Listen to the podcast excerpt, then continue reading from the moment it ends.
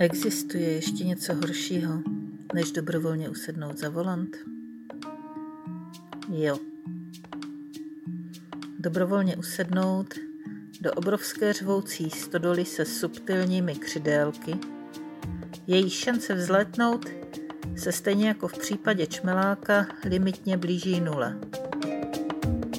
Nebo usednout na živou bytost, která má svou vlastní hlavu a své představy o tom, jak bude cesta probíhat.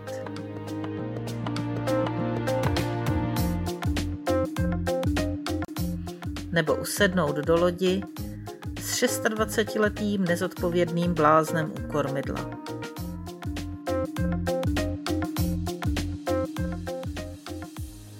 Ale tohle se týká té stodoly, jejíž křidélka rozhodně nevzbuzují pocity bezpečí.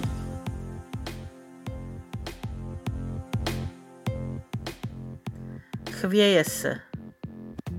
A pekelně burácí s úmyslem odpoutat celou svou hmotu od země a přemístit se ze sichravé, zašedlé listopadové Prahy do příjemnějších, sluncem zalitých krajin.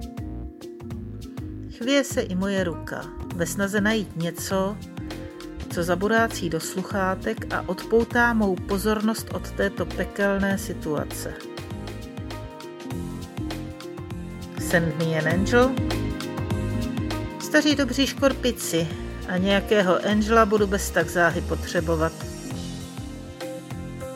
Opatrně se rozhlížím. Stále na zemi, přičemž letadlo řeve na plný pecky. Ještě mám šanci přežít. Stačí jedno slovo. Prchej.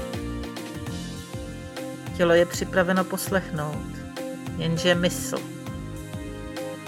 Mysl je paralizovaná. Žádný povel nevydá. A vůbec. Stejně všichni umřeme.